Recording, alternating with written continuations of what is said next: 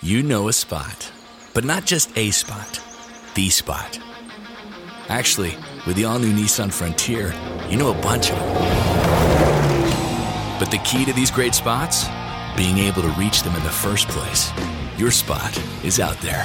Find your frontier in the all new 2022 Nissan Frontier with standard 310 horsepower, advanced tech, and 281 pound foot of torque.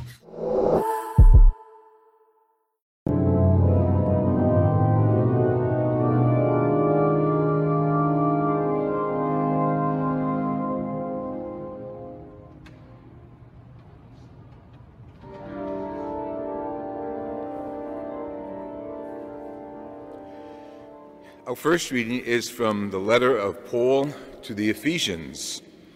Brothers and sisters, be subordinate to one another out of reverence for Christ. Wives should be subordinate to their husbands as to the Lord. Husbands, the head of his wife, just as Christ is the head of the church, he himself the Savior of the body. As the church is subordinate to Christ, so wives should be subordinate to their husbands in everything. Husbands, love your wives, even as Christ loved the church and handed himself over for her to sanctify her, cleansing her by the blood of water and the word, that he might present to himself the church in splendor, without spot or wrinkle or any such thing that she might be holy and without blemish. So, husbands, also, you should love your wives as your own body. He who loves his wife loves himself. No one hates his own flesh, but rather nourishes it and cherishes it, even as Christ does the church, because we are members of his body. For this reason, a man shall leave his father and mother and be joined to his wife, and the two shall become one flesh. This is a great mystery, but I speak in reference to Christ and the church. In any case, each one of you should love his wife as himself, and the wife should respect her husband. The word of the Lord. Blessed are those who fear the Lord. Blessed are you who fear the Lord, who walk in his ways. For you shall eat the fruit of your handiwork, blessed shall you be and favored. Blessed be those who fear the Lord. Your wife shall be like a fruitful vine in the recesses of your home, your children like olive branches around the table. Blessed are those who fear the Lord. Behold, thus it is the man blessed who fears the Lord. The Lord bless you from Zion. May you see the prosperity of Jerusalem all the days of your life. Blessed are those who fear the Lord. Alleluia, Alleluia, Alleluia.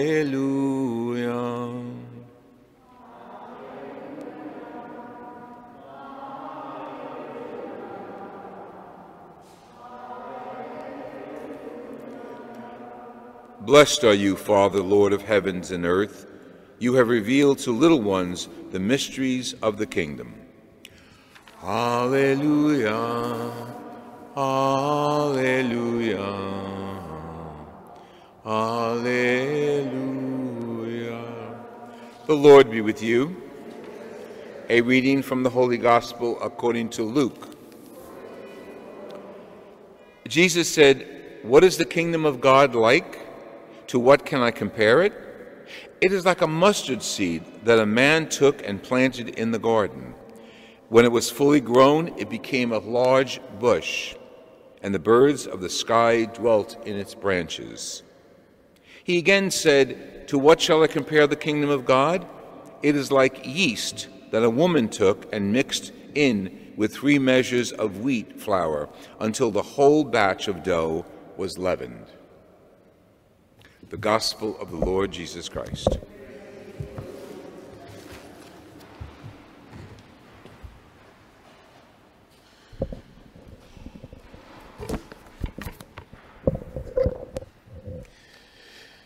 Now, those with sensitive ears might be a little upset with today's readings, but we're going to put them in perspective. The first, of course, we are all called to be subjected to Christ. He's our head. We, the body of the church. So, get that point across, Paul uses marriage. Beautiful sacrament, a beautiful experience. And he talks to the women women be subjected to your husband, and husbands love your wives as your own body. Continues. There's a reason he used that particular analogy. In this time in the church, people were expecting the imminent return of Jesus. He was coming back. And some of the people who had um, sort of Gnostic ideas said, you know, all flesh is bad, so let's not have any relations, even in families. Husbands and wives have no relations because you're getting ready for the Lord's return. Paul addressed that clearly in other Gospels, specifically here, and he says, no, no, no. Live your lives as you, as you know, he didn't call it the sacrament, the sacrament of marriage to be. Be subjected to your husbands and wives. Be subject to your husbands and your fidelity. Husbands, love your, your wife like you love yourself. And then he co- combines it and says, because it's an analogy like Christ, the head of the church, and we members of the church, and we all have our own functions. So live the life that we're supposed to live, given by God, until he comes.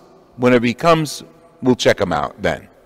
Okay, so there's another reference into the, the gospel today. Again, women may not like this one either. Um, Jesus talking about dough and yeast, and when women pound the, the dough and make, make dough for the bread, of course, you know, a, a woman's work is in the kitchen, according to Paul's theory. And we know everybody can go in the kitchen. I, don't make bread. I cook cookies at Christmas time. That's about it. But it's not, it's not putting people in categories of subjugation, it's putting people in the categories of their industry, what they do in life. So we got to just pull our heads out of the narrow focus of women's roles, men's roles. But thinking of bread, and he's trying to get the point across that the church has potential to grow.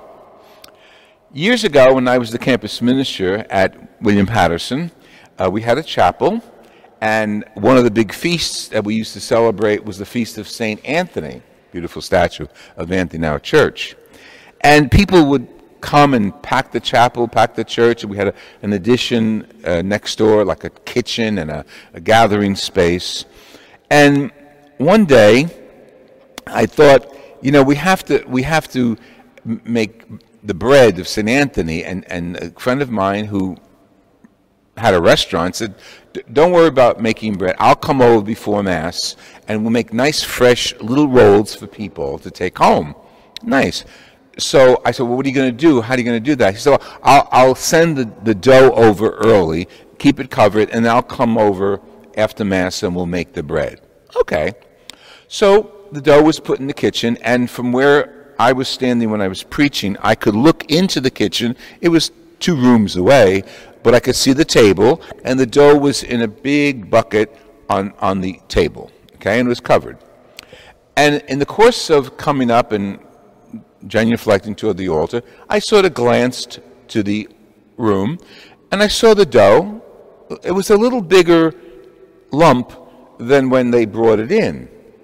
I didn't think much about it. About it. I don't cook. And in the course of the readings and so on, and I started preaching, I looked over again, and the dough had gotten bigger, like out of the pot.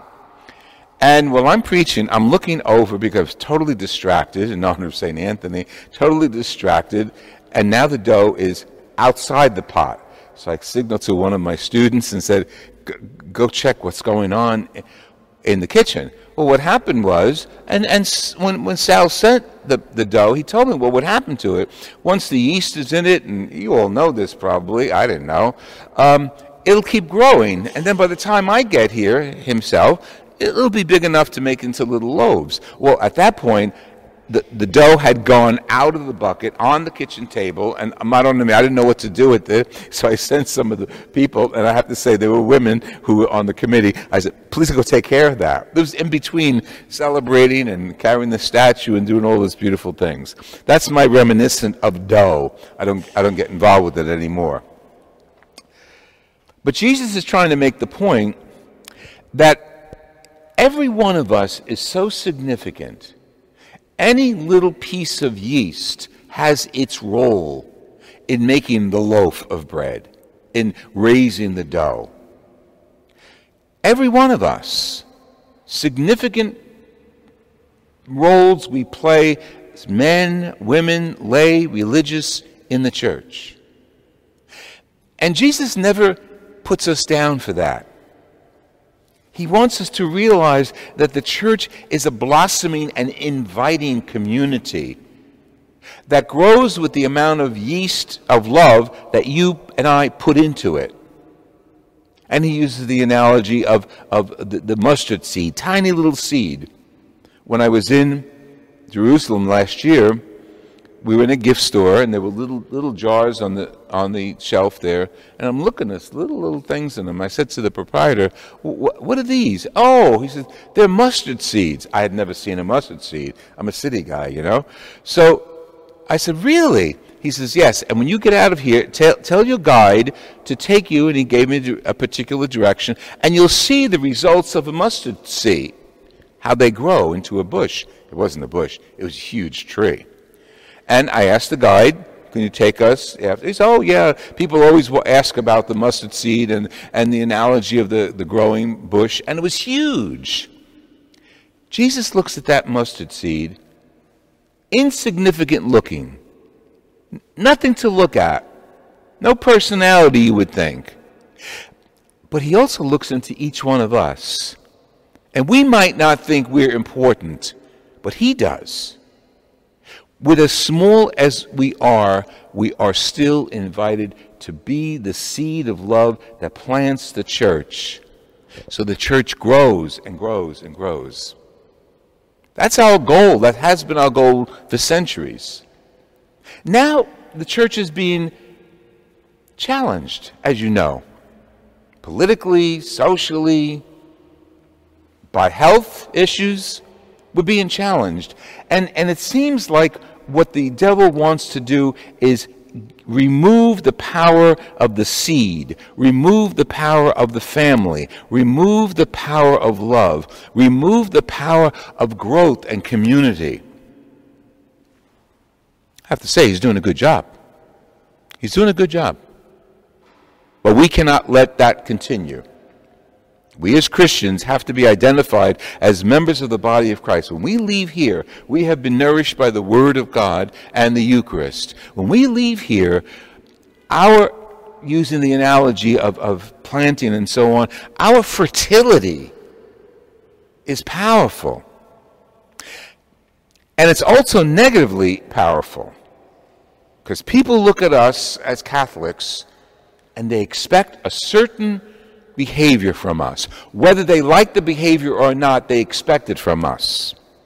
If you're religious, if you're spiritual, if you're proud to be a Catholic and you, you, you wear symbols or you have symbols in your home or outside your home that signify your Catholic faith, you're going to be put down for that by some, some people. Some people will be inspired by that. And of course, the devil is on the side of those who want to put us down. I've spoken about the devil more than once, and, and I think Satan is very powerful. Very powerful in the world, and in the last few months, his power has becoming more and more evident. You can, you can chalk it up to corona, you can talk it up to, to civil unrest, you can talk it up to uh, lack of the family, you could talk about anything. But he's good at it. And that's the sad part of this. We've been challenged to grow as a church. The scriptures are very evident as to what our role is to be fertile, to multiply. In Jesus' analogy, he even quotes the Old Testament. A man leaves his family, girl leaves her family to marry. That's the sacrament of marriage. that Jesus refers to and Paul refers to, and our church builds our sacraments on. So, we as people who come to church quietly and go home quietly are challenged today to be noisy, to let people know where you stand in your faith. But we don't have to do that with preaching all the time. We have to do with action. People have to see us and how we act because we're always on guard. We're always under the microscope as Catholics. And they have to see us act like Christians and behave like Christians and forgive and love and give charity like Christians. And then the church will blossom and grow and flourish and feed others.